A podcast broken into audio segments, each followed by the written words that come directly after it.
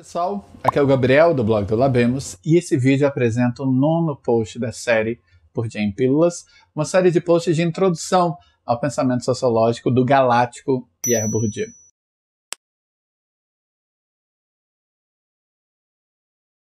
Esse nono post é dedicado à ideia de sociologia reflexiva. Em diversas ocasiões, Bourdieu enfatizou que a sua principal contribuição às ciências sociais consistia na sua insistência sobre a reflexividade, reflexividade como um atributo metodológico indispensável à ciência social, a qualquer conhecimento social que se pretendesse científico. Na sétima pílula, a gente viu que Bourdieu incorpora na sua abordagem a noção kantiana de crítica como autorreflexão epistemológica, como reflexão do sujeito cognoscente sobre os seus próprios pressupostos e limites. Bourdieu, no entanto, vai sociologizar a noção kantiana de crítica ao tomá-la não como introspecção filosófica, e sim como objetivação científica do sujeito objetivante, como ciência da ciência. No caso, obviamente, da ciência social, o que Bourdieu defende é uma sociologia que aplique a análise das suas próprias condições sociohistóricas de produção as mesmas ferramentas teóricas e metodológicas que ela utiliza para elucidar quaisquer outros fenômenos societários. Sociologia reflexiva é outro nome para a sociologia da sociologia, que Bourdieu concebe não como uma área de especialização temática, entre outras, como sociologia da religião ou sociologia econômica, mas sim como requisito metodológico indispensável a uma ciência social digna desse nome. A insistência sobre a reflexividade é também o principal caminho por meio do qual Bourdieu enfrenta uma questão clássica na epistemologia das ciências sociais, a questão de saber como um saber objetivamente válido sobre o mundo social possível, dado que os pontos de vista de cientistas sociais são condicionados pelo seu pertencimento a esse mesmo mundo. Com base na teoria do Aptos, a gente viu que Bourdieu afirma que pontos de vista sobre o mundo social são vistas a partir de um ponto determinado desse mesmo mundo. Na medida em que a percepção do real depende de esquemas cognitivos interiorizados pela socialização posicionada no espaço social, uma perspectiva socialmente condicionada sobre o mundo social tende a trazer consigo as limitações e parcialidades inerentes à posição a partir da qual ela foi estruturada. Tá? O hábitos, além de tudo, oferece uma teoria dos condicionantes infraconscientes do pensamento consciente. Isso significa que não bastaria um esforço de introspecção para que o sujeito cognoscente fosse capaz de acessar os pressupostos, preconceitos e prenoções socialmente adquiridas que condicionam a sua percepção do real. É interessante que num livro chamado As Aventuras de Karl Marx contra o Barão de Munchausen, o pensador lucaxiano Michel Lovy atacou essa visão da objetividade científica como baseada no esforço autoconsciente a partir de uma anedota narrada por um personagem mitomaníaco chamado Barão de Munchausen. A história conta que ele cavalgava por um pântano quando, de repente, ele e seu cavalo começaram a afundar em areia movediça. Não tendo onde se agarrar para escapar da areia movediça, o barão de Munchausen teve a brilhante ideia de se puxar pelos cabelos, salvando assim a si próprio e ao seu cavalo da morte certa. Ah, Michel Lovy conta essa história para defender que um conhecimento objetivo do real, baseado unicamente em um esforço de autocontrole consciente dos próprios preconceitos, é algo tão irrealista quanto a suposição de que é possível escapar da areia movediça, puxando-se a si próprio pelos cabelos. É possível sair do pântano das próprias prenoções e preconceitos socialmente adquiridos? É possível, então, a despeito do caráter socialmente condicionado dos pontos de vista sobre o mundo social, almejar um conhecimento objetivamente válido desse mesmo mundo? Bourdieu diria que sim, mas para que a gente compreenda a originalidade da sua resposta, a gente tem de compará-la a outras perspectivas sobre o caráter posicionado do sujeito cognoscente nas ciências sociais. A gente entra aqui em um espaço de diálogo que envolve autores e autoras diversas, de Marx, Engels, Lukács e Mannheim, até Sandra Harding, Donna Haraway e Patricia Hill Collins. Quando a gente discute essa questão do posicionamento social do sujeito cognoscente, a gente lida pelo menos com quatro ordens de questões. A primeira delas diz respeito aos fatores por meio dos quais o mundo social condiciona as visões de cientistas sociais. Fatores de classe, raça, gênero, posições no campo acadêmico, etc. A segunda ordem de questões diz respeito aos mecanismos pelos quais o mundo social condiciona as visões de mundo dos cientistas sociais. Com Bourdieu, a gente já sabe que esses mecanismos podem ser da ordem da vontade, assim como da ordem do entendimento. Mecanismos da ordem da vontade, por exemplo, o interesse inconsciente de um cientista social em justificar os privilégios do grupo a que ele pertence, ou o interesse de uma pesquisadora em revelar as fontes estruturais da dominação de um grupo oprimido. Por exemplo, o interesse de uma cientista social negra em revelar as bases estruturais mais profundas do racismo e do sexismo. O terceiro âmbito de questões é importante porque ele diz respeito ao status cognitivo dessas influências sociais que pesam sobre a visão que cientistas sociais têm da realidade será que essas influências são sempre obstáculos a um conhecimento genuinamente científico da vida societária? Autores como Durkheim diriam que sim. Outros vão defender que alguns pontos de vista socialmente condicionados sobre o mundo social são fonte de lucidez e até mesmo de privilégio epistemológico, portanto, nem sempre obstáculos a uma visão genuinamente, genuinamente científica do mundo social. E por último, e já em conexão com essa questão, vem o problema das estratégias pelas quais cientistas sociais respondem a esse problema do caráter posicionado do sujeito cognoscente. Qual seria o caminho, então, para um conhecimento objetivamente válido do mundo social, se a gente evita o relativismo pluriperspectivista, ou seja, a ideia de que existiriam tantos mundos sociais quantas fossem as visões de mundo social presentes na sociedade. Alguns vão defender a ideia de que alguns pontos de vista são epistemologicamente privilegiados como portas de acesso ao mundo social. É o caso da chamada epistemologia do ponto de vista, que está, por exemplo, no Lukács História e Consciência de Classe, que aparece em algumas pensadoras feministas, como Sandra Harding. Outros vão defender uma síntese pluriperspectivista entre pontos de vista diversos, é a perspectiva do Mannheim de ideologia e utopia. Bourdieu vai defender algo diferente. Vamos investigar então qual vai ser essa posição agora.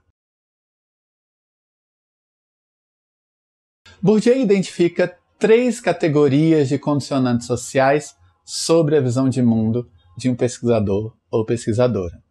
A primeira ordem de condicionantes diz respeito a fatores relacionados à posição da pesquisadora ou pesquisador no espaço social mais amplo fatores de classe. A gente poderia incluir fatores de raça e de gênero, que, embora sejam empiricamente discutidos, não são tão teorizados pelo Bourdieu, e assim por diante.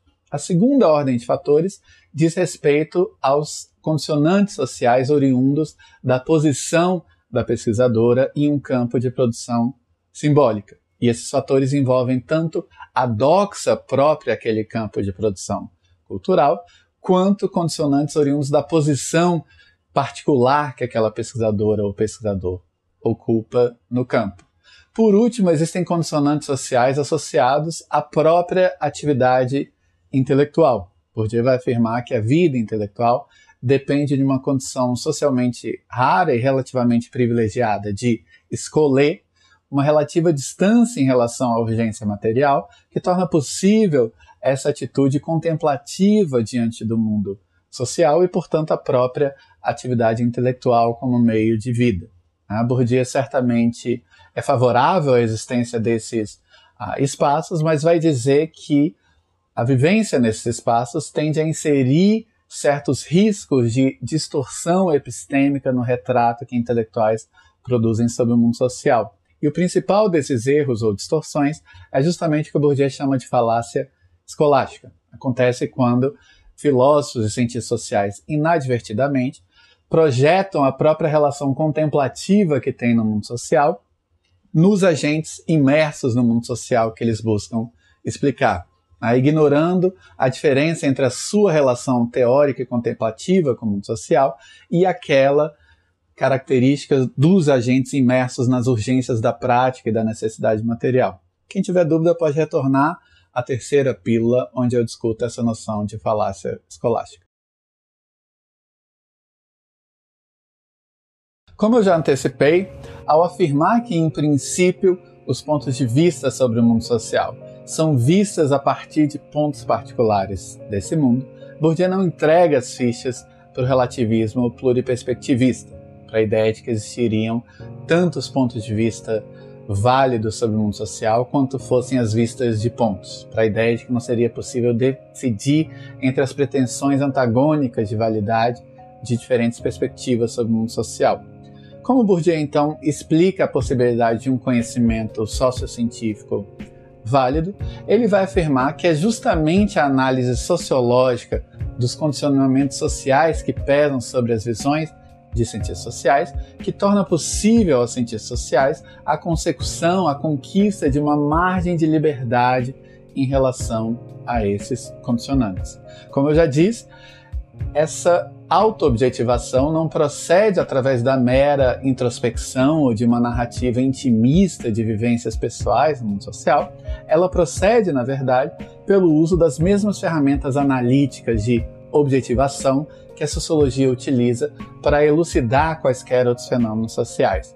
Levantamento estatístico, a pesquisa de documentação histórica, observação participante e assim por diante. Mais do que isso, de modo coerente com seu pensamento relacional, o Bourdieu, vai dizer que a objetivação de si próprio pela cientista social é algo que demanda necessariamente uma objetivação do espaço inteiro de forças e de lutas no qual ela se constitui e atua. Eis porque a sociologia da sociologia é um instrumento central de reflexividade epistemológica para Bourdieu. Eis também porque a ideia de que a objetivação sociológica pode levar a socióloga a uma liberdade, pelo menos relativa, em relação aos seus preconceitos e prenoções socialmente adquiridas. Eis porque essa ideia não significa um retorno à analogia com o Barão de Munchausen, que é espinafrada pelo Michel Lovy. Na medida em que a objetivação sociológica de si recorre a instrumentos analíticos de objetivação legados pela história do campo da sociologia, o que a ciência social faz não é puxar a si própria pelos cabelos, mas agarrar nesses diversos galhos e cipós que são as ferramentas de objetivação disponíveis na ciência social para se retirar então desse pântano de preconceitos e prenoções socialmente adquiridos. Em alguns dos seus escritos da maturidade, como Meditações Pascalianas e Ciência da Ciência e Reflexividade, Bourdieu vai enfatizar essa conquista da objetividade científica menos como uma conquista de um pensador individual, mesmo esse que faz uma objetivação sociológica de si próprio ao estudar o espaço inteiro de posições em que ele atua, é o caso do próprio Bourdieu em Homo Acadêmicos, mas Bourdieu vai enfatizar um tanto que a objetividade científica não é conquista de um pensador individual, mas uma espécie de efeito relacional da própria loja, lógica do campo científico. Isso entra aí, na verdade, na sua tentativa de fazer uma sociologia da ciência em geral e na tentativa de explicar como as condições sociohistóricas da atividade científica são particulares e contingentes, são capazes de engendrar verdades ou produtos intelectuais que transcendem as suas próprias condições históricas. A Bourdieu, então, queria combinar a sua ênfase sobre o campo científico como um espaço de forças e de lutas movidas por agentes autointeressados, com um relato de como essa competição entre agentes particulares gera verdades que são irredutíveis aos interesses de quaisquer desses agentes. A Bourdieu, então, trilha uma sociologia da ciência que visa escapar tanto ao racionalismo transcendentalista, que é esse que vai situar a própria atividade científica fora da história da sociedade para poder explicar como uma verdade a histórica e a social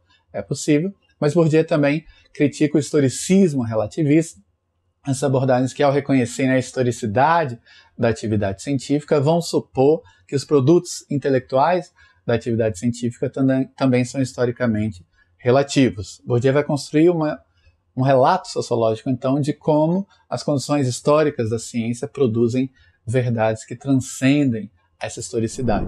O cerne da abordagem burgesiana é a ideia de que um campo científico autonomizado institui certas regras de crítica racional e verificação empírica, certas regras segundo as quais os cientistas só podem avançar os seus interesses particulares, os seus interesses no, nos lucros simbólicos distribuídos pelo campo, caso façam contribuições impessoais e públicas à ciência como uma empreitada coletiva.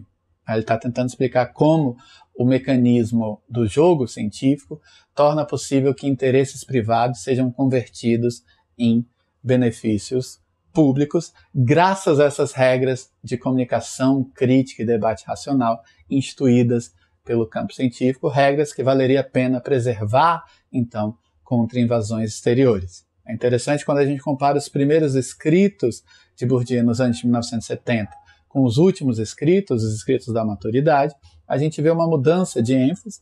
Se no primeiro momento o essencial era desmistificar a aura de desinteresse projetada na atividade científica, mostrar que, por exemplo, o desinteresse de cientistas por poder político ou econômico é a contraparte de um interesse agudo nos lucros simbólicos específicos do campo científico. A ênfase do último Bourdieu recai menos sobre isso, recai, por um lado, na demonstração da conquista civilizacional, que é o campo científico, né, que longe de transformar os cientistas em criaturas desinteressadas, força cada cientista a só obter lucros simbólicos para si, caso ofereça contribuições impessoais e públicas a essa empreitada coletiva que é a ciência, portanto, essa alquimia típica do campo científico autônomo, pela qual interesses privados podem ser convertidos em benefícios uh, públicos, e com base nisso, Bourdieu vai defender que essa autonomia seja mantida contra tentativas de a violá-la contra tentativas de intrusão no campo científico oriundas de instâncias externas, como o mercado, a tecnocracia governamental e os meios de comunicação de massa.